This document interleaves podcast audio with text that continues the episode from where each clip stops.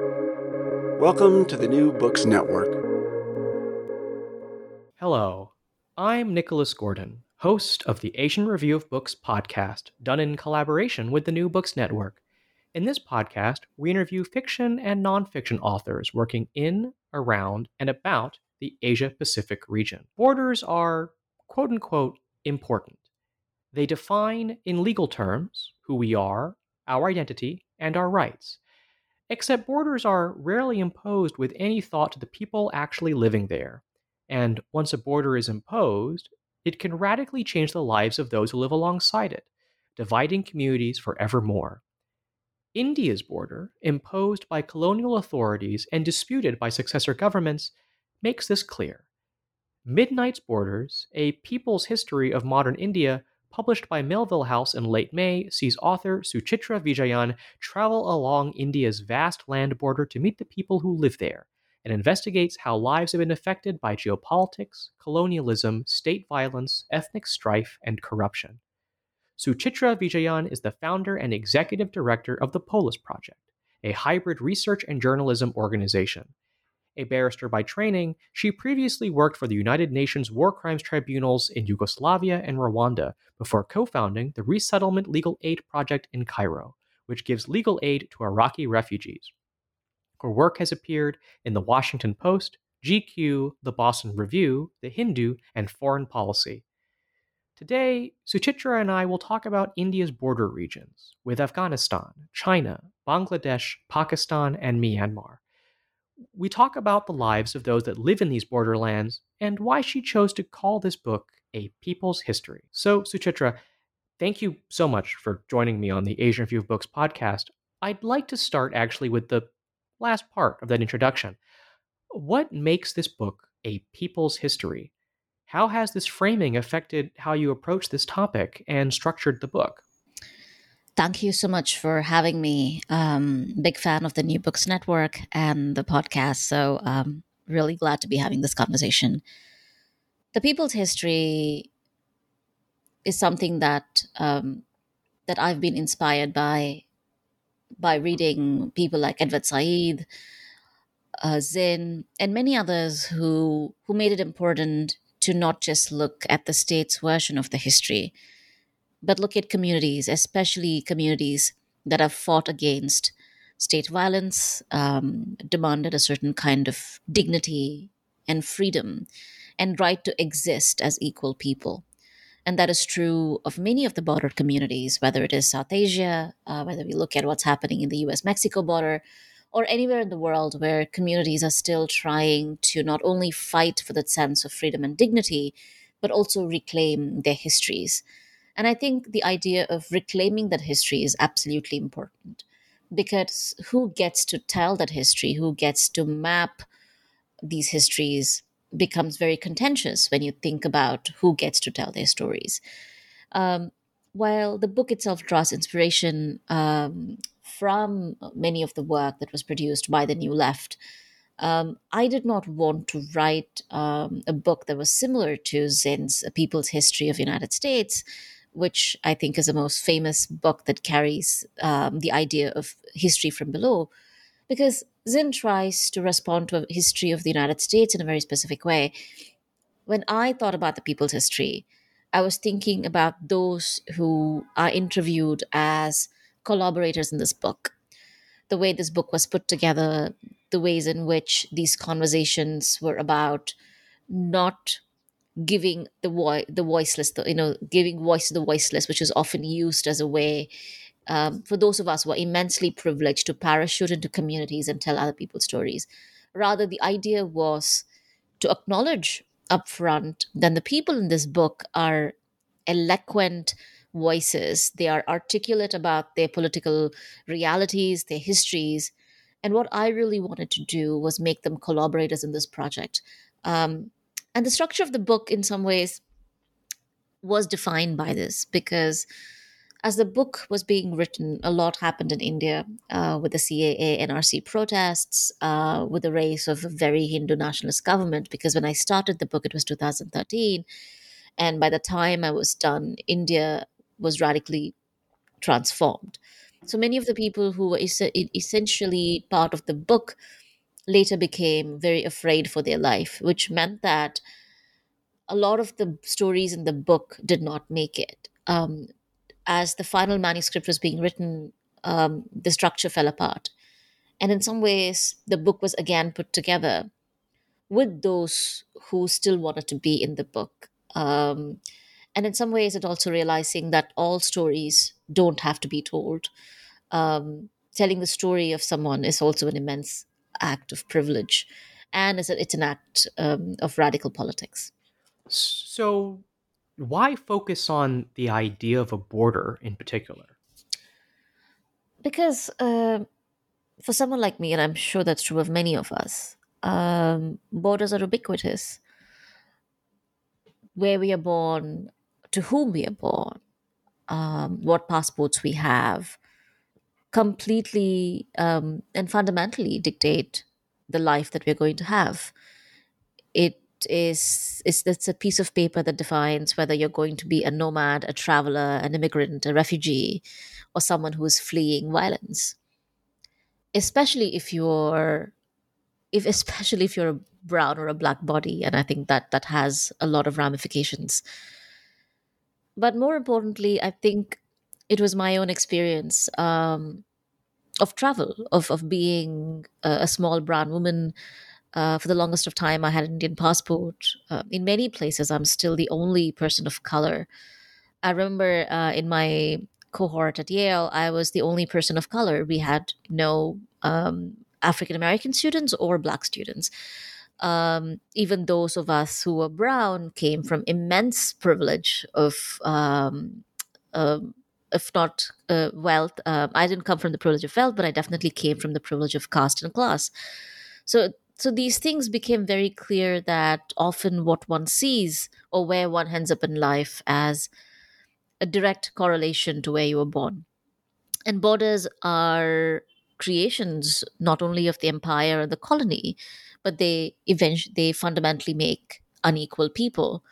And making unequal people is fundamental to the world, way the world works. There's a reason why two people who are exactly qualified can be paid two different salaries simply because of where they exist. Um, this is why some people can travel, um, call themselves nomads, uh, travel in the middle of a pandemic, become travel influencers, while others even when they travel and demand and fight for dignity, when they flee violence, are still treated as criminal. Recently, Kamala Harris, the US Vice President, um, when in her first international travel, said, Please do not come, which is a direct violation of international laws. Um, so I think that was very essential. But also, borders can be, borders are not the outside, borders are everywhere. And they can be um, they are immensely important ways for us to think about the state, about citizenship, about belonging. And they just offer rich ways for us to think and have conversations about what all of these ideas of freedom, dignity, um, and citizenship mean. So, could you run through? It's it's a it's a this is a difficult question, but could you run through the history of India's border um, who set them and how were they set? Sure. Um, you know, this, today's you know subcontinent's borders um, are usually categorized in studies uh, studied as three main lines. You have the the border that gave birth to Pakistan, Afghanistan, Bangladesh, India. Um, and the lines are the Durand line, the Radcliffe line, and the McMahon line. Um, unsurprisingly, um, these lines are named after British civil servants who knew very little about the region that they not only divided but came to administer and rule. Um, of course, the Mortimer Durand line, which was created in 1893, is the oldest of them. It was um, an agreement between uh, Mortimer Durand, who was a British civil servant, and Emir uh, Abdurrahman Khan, um, the king of Afghanistan and the agreement was actually a single page document it really didn't have um, it didn't have a great detail it had seven clauses that created not a border but a frontier and once the british forces left Pakistan then inherits the Durand Line as a de facto border uh, after 1947. And 1947 becomes important because 1947 is when the subcontinent gets partitioned um, between the Hindu majority India and the Muslim majority Pakistan, both East and West Pakistan. Uh, so Radcliffe Line was demarcated in 1947 um, during the time of the partition. Uh, today, the Western Line um, still serves as the India Pakistan border, and the Eastern Line serves as the India Bangladesh border. The McMahon Line runs between India and China, and this was a result of a 1914 agreement between the British and the Tibetan res- representatives. Um, China, of course, has refused to accept McMahon Line and disputes um, a lot of India's claims over the northeastern state of Arunachal Pradesh. And what's interesting is that um, our, uh, China does not refer to Arunachal Pradesh as Arunachal Pradesh, but calls it Southern Tibet. Um, meanwhile, India uh, continues to lay claims to parts of Chinese controlled northern Kashmir, which is then ceded to China by Pakistan uh, in the remote Chin region. So, what you're really seeing is multiple lines, but eventually lines that were born out of a colonial rule and administration, which continue to be deeply contested. So, for those people who don't get to travel to these places, and as you note in the book, it's often actually very difficult to, what are these borderlands like? What's the physical landscape? And more importantly for your book, who actually lives there? Um, the Borderlands is a very um, the Borderlands come in all shapes and forms. And before I talk about the Borderlands, I think it's very important for us to acknowledge that not everybody gets to travel uh, in these spaces. Who you are, how you look, what privileges you have, can all define not only what the borderlands is for you, but also what interactions that you have with the borderlands. One thing that I found traveling through India uh, as land borders is uh, contested land borders because not everybody agrees even that these land borders, um, what, how India sees its borders is very different than what, say, um, Pakistan sees it, or uh, of course, in, you have uh, Kashmiris who have been fighting for self determination since for a really long time so these borders themselves there's no one agrees on where these lines begin and end to start with. Second even as these contested places exist the world changes every 100 feet. No two places are the same. And often what really changes um, is not only how people are treated but who gets treated how for example, um, a Bengali Muslim farmer without documents in the same borderlands is treated very differently from someone else. And that changes uh, over and over again. In all of these places, history and memory is very, very local. So, one of the efforts of this book is also to try and not generalize these places having said that there are certain things that are happening and they're happening uh, at various varying levels in these spaces. One is the immense militarization that is happening. While kashmir is the world's most militarized border we cannot take away the fact excuse me we cannot take away the fact that the other borders uh, like the india bangla borderlands are also severely getting uh, militarized. The crisis in myanmar means that the refugee flow uh, continues and it's ongoing. And that lends to a different kind of militarization. You see in parts um, of the border with China, the militarization is completely different. But what you're really seeing in all of these spaces is the military footprint that is increasing. And along with it, you have more men with boots, you see more bunkers, you see an extensive act of surveillance, you see appropriation of land, and more importantly, less and less rights for these bordered populations uh, who live there. So, Midnight's Borders starts with um, Afghanistan. Um, why do you start there? And what did you see when you went to visit um, that region? Um, it's a great question. It's also the foundational story of this book. I never thought that I would be writing a book about the border. Um, what really happened was I I was I left high school um, soon after 9-11 and I was a young person coming into adulthood in an age of dystopia um, birthed by the global war on terror. I was also a, a dark skinned brown immigrant woman um, who left home to study elsewhere. For the first time, as a young person, I was confronting a very specific kind of racialized violence that was everywhere. Of course, I saw this uh, play out more for my uh, brown and black friends, especially Muslim friends. And the war in Afghanistan was a constant, was there, was always just there. Um, I, I saw my friends being frisked. I saw so much that was inflicted in the name of security. And the war in Iraq started, and then Abu Ghraib images coming out. And somewhere in the back of my mind, I just really wanted to go to Afghanistan and just understand what was happening. Not so much in terms of, oh, why did they do this to us, which was a very Orientalist way of looking at this, but understanding what had happened to a country in the aftermath of that. And 10 years later, in, in, in about 2010, I did finally go to Afghanistan. When I went there, I was uh, I was a graduate student at Yale, and the questions I went there with was very different. The question I went there with was trying to understand why had the world's largest territorial army, the United States, had failed so miserably. But once I was embedding and I was at the border, I, it became very clear that that question that I went there with was actually quite incomplete, and what I was seeing was lot more expansive. Traveling this porous border, now a site of not one but three generations of war, the way in which imperial violence, both by Russia, the United States, and Britain, had affected these communities, and how these borders can become an important way of telling the story of a war that was really not told the way as I was seeing it. And then that led me to travel the Afghanistan Pakistan border.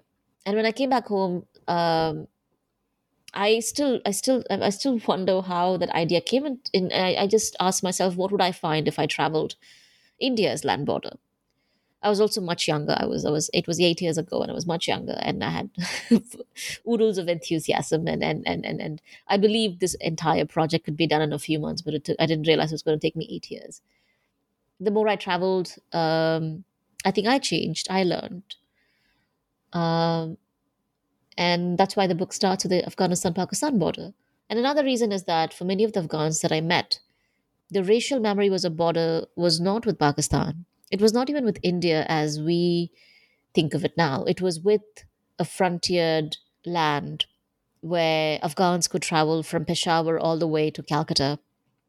And they were cultural, political relationships that that, that went further than the, the millennia. And all of that was severed, was completely butchered. And even in Paktika province, where I was, it was very common for Afghan men to travel to Hyderabad in India or uh, Calcutta or Bihar to find uh, wives and bring back bring them back home. Um, so in that sense, even starting with Afghanistan, Pakistan was a way to destabilize our ideas of what South Asia should look like. Where does the borders of a, in the Indian subcontinent begin and end? So I'd like to shift now to talking about the borders in um, in India's northeast, the borders with Bangladesh and Myanmar. Um, I think a lot of the stories you bring up from from that region are focused on the treatment of those deemed to be quote unquote illegal migrants and i'm i think as, as you and i both know that that term is problematic hence my use of the term hence hence me saying quote unquote. But who exactly are these populations and how has the majority treated them? Um the reality is that the population i mean the the problem or often the challenge that a writer or a researcher or a scholar faces in these places is to actually problematize what does it mean to think about these populations but also when and where do these populations belong where is a timeline of belonging right um, for instance i haven't lived in india uh, for the last 17 years of my life um, so and does my belonging end the moment I leave? Or does my belonging to a place begin the moment I start living? Um, assuming my child tomorrow is born, and um, you know, um, in a different place, where would where would their histories of belonging begin? Assuming I live here and my generations continue to live in the United States, when do they become as people who belong to this land, right? So when is the timeline? And how do we think about this? And often, what you really see is that this region is a region that has gone through multiple acts of migration, multiple, in, uh, you know, acts of conquest. There's travel, there is, um, and people travel for many reasons.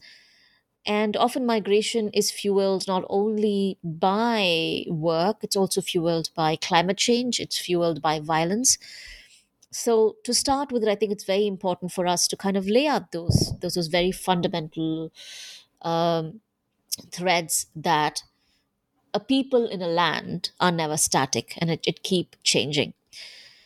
Um, and in this in this large chapter, there are three chapters. Um, one looks at the massacre that happens in Nellie, which targets um, Muslim villages uh, because it's a belief that these are illegal migrants and a massacre that kind of plays out.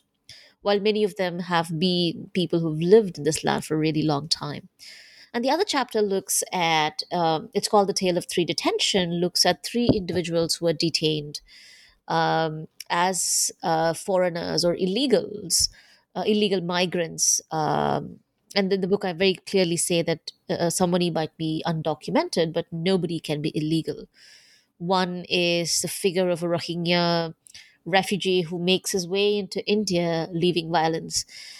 And very quickly gets arrested and is held uh, as incarcerated for over a decade, even though he's already served his sentence, because illegally crossing a border um, that he was charged with is only a few years, and he just languishes there for years and years and years. Um, and in that chapter, you tell a story of how the crisis of statelessness was created in Myanmar how those who were citizens were very quickly transformed into non citizens and now refugees, and the history is erased.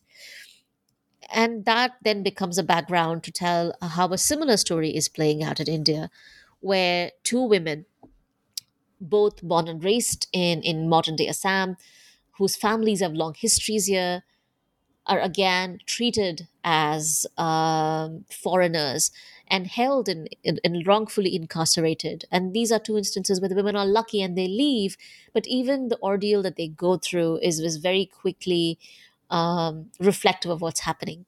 While majority of these communities tend to be Muslims, um, in reality, there are also Hindus uh, who are Hindu Bengali migrants who come into um, Assam soon after the partition who are being held because they don't have enough documentation. So, what you really see is a story of bureaucratic violence um, and also deciding how someone is a citizen or not based on very arbitrary procedural grounds. Right, and I think as we know over the over the past year in India, if not, she went since since the since the passage of the kind of controversial Citizenship Acts, um, it's becoming, I think, quite explicit how the government the Indian government sees who is or who is not a quote unquote Indian. Yeah. Uh, also, there can only be one kind of an Indian, and you have to be. Uh, you have to be Hindu, you have to be upper caste, you can only believe in a certain kind of God, um, you can only eat a certain kind of food. So it's basically collapsing the rich diversity of what it means to belong to multiplicities into one. Um, for instance, I'm born to a Hindu father, uh, but my parents come from two different castes, speak different languages. At home, I grew up speaking English because my parents both spoke two different languages. But the food that I ate um, was rich. It was rich because um, it it was it was so cosmopolitan. The food had Muslim influences, the Deccan influences, it, because it was by an ocean there's this, the richness of the seafood the dialects the, the spices. Imagine taking all of that away um, and collapsing all of us into these these singular unitary individuals who have to uh, fit into these perfect cookie cutter molds of what uh, a hindu nationalist government wants us to be. So i want to shift now to perhaps the most critical is the word I would use, but it's perhaps not the best one. But the most critical border, the border between India and Pakistan. Um, how has this border kind of loomed in the minds of both those people that live along the border and around India and Pakistan more generally? I think it's very important for us to understand uh, why Pakistan looms so large in the political and historical memory.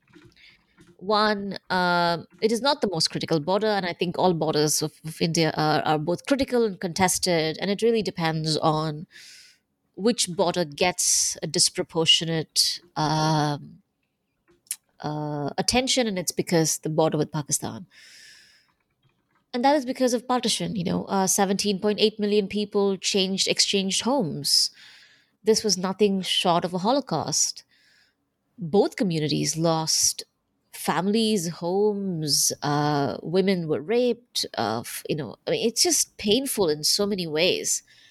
Um, and I think that uh, that that that that kind of is still there. Second, we cannot take away from the fact that both the governments of India and Pakistan have very strategically weaponized the violence and the pain of the partition into a discourse that is deeply hyper nationalistic. So today, if someone says Pakistani, it, it is almost as a proxy for calling someone a Muslim. But such such characterizations are problematic because India is also home to a vast Muslim population.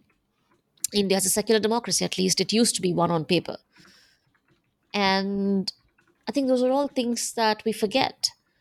Uh, but in reality, when I travel through the border, what I saw was not hatred to Pakistan. What I saw was ways in which India's own military practices were affecting its people whether it's Operation Pokhran, where um, farmlands were used for military, uh, a very aggressive military posturing. Um, the chapter of Sari Begum where she talks about the bunkers being put in a land. And and there's a very beautiful line that she says you know she says that you know nobody any everything bad that happened to me happened in this village. You know nobody from pakistan came and did this to me. And I think there's a sense of because you're constantly next to the sense of looming danger, and I think people actually have an immense sense of moral clarity about what's happening. Also, let's not forget that Punjab region, which forms a large chunk of the border with Pakistan, um, actually went through one of the worst forms of state violence with the disappearances, with the, the, violence against the Sikh community. Similarly, in the borders in, in Rajasthan and Gujarat, you see a different kind of militarization. But increasingly, what you see is the Indian state's own violence against its own people in the name of protecting the border. Of course, that doesn't take away from the historical memory of the violence that many of these communities ex- experienced and, and continue to live with. And I think that's one of the reasons why this border perhaps looms larger. Uh, also, it is it appears in Bollywood films. It, it's you know uh, I think there's just so much, you know, that, that we are told early on um, that this is one of the reasons why I feel the border just looms large. So I have one more question, or actually two more questions, but I'll ask them together. Um, first of all, uh, since you finished writing the book, um, and since the book's been published, um, what's happened in India and elsewhere in South Asia, um, kind of around these issues and these regions you're talking about? Um, and just to kind of build on that, since the book's been published, what's the what's been the reaction from readers in South Asia? I think the book was written. Um, so my book manuscript was due towards the end of 19, 2019, and that's when so much happened between August and December of 2019. Article 370 was revoked in Kashmir. Um, you had the Babri Masjid decision. You had the CAA NRC protests. There was a Shaheen Bagh protest. There was a pro-democracy protest that protest that just that just flourished in India. I was in India uh, during the time, so I was part of these protests. I was traveling, and I wrote this. And I when I was putting this together, you know, there's always the anxiety of a writer of trying to make a deadline. But also, there was a sense of hope that I think you had to be there to see what Shaheen Bagh meant, what these protosites meant to people. I had never felt so happy and proud. But then, soon after the the JNU violence happened, I was at JNU that night, uh, outside the gates. We heard, uh, I was there for a conference, and we heard uh, students were being attacked, and quickly a bunch of us jumped in a car and went out. And we saw the spectacle that happened how the police refused to protect the students, but aided those who were attacking the students. And soon after, the February violence in Delhi happened. And you saw how an afraid state was cracking down on dissent. And the only way they knew to crack down on dissent was by unleashing an unprecedented violence. I mean, they're still digging out bodies from the canals from from from February of last year. And then the, the COVID pandemic happened. And as I revised and rewrote the book, I wrote it with an immense sense of loss. I felt that I felt that something had profoundly broken. But writing the book was important to me because I felt that I was telling a story that was important. While the story had started much before, it was important. But as we came close to putting the book together, since the book was going to be released in India and in the US and UK, and India has a different publisher, we wanted to be sure that the book, my publisher was convinced that I was going to be charged with sedition. And I think it was because the COVID pandemic happened that I wasn't charged because the, the government had other things to do. And then we did a legal edit. And it came back with sentences saying, oh, this could be sedition, that. And one thing that we went ahead, and I'm, I'm, I'm immensely grateful for my publishers who stood and fought for this book, is that I wrote everything that I wanted to write with absolute truth and integrity. I did not take anything out. The book is heavily sourced and cited but that's how the book went out, knowing very well that there could be something that was coming. The book has not been covered uh, as much by the mainstream. The progressives and, and, and the smaller publications have covered it.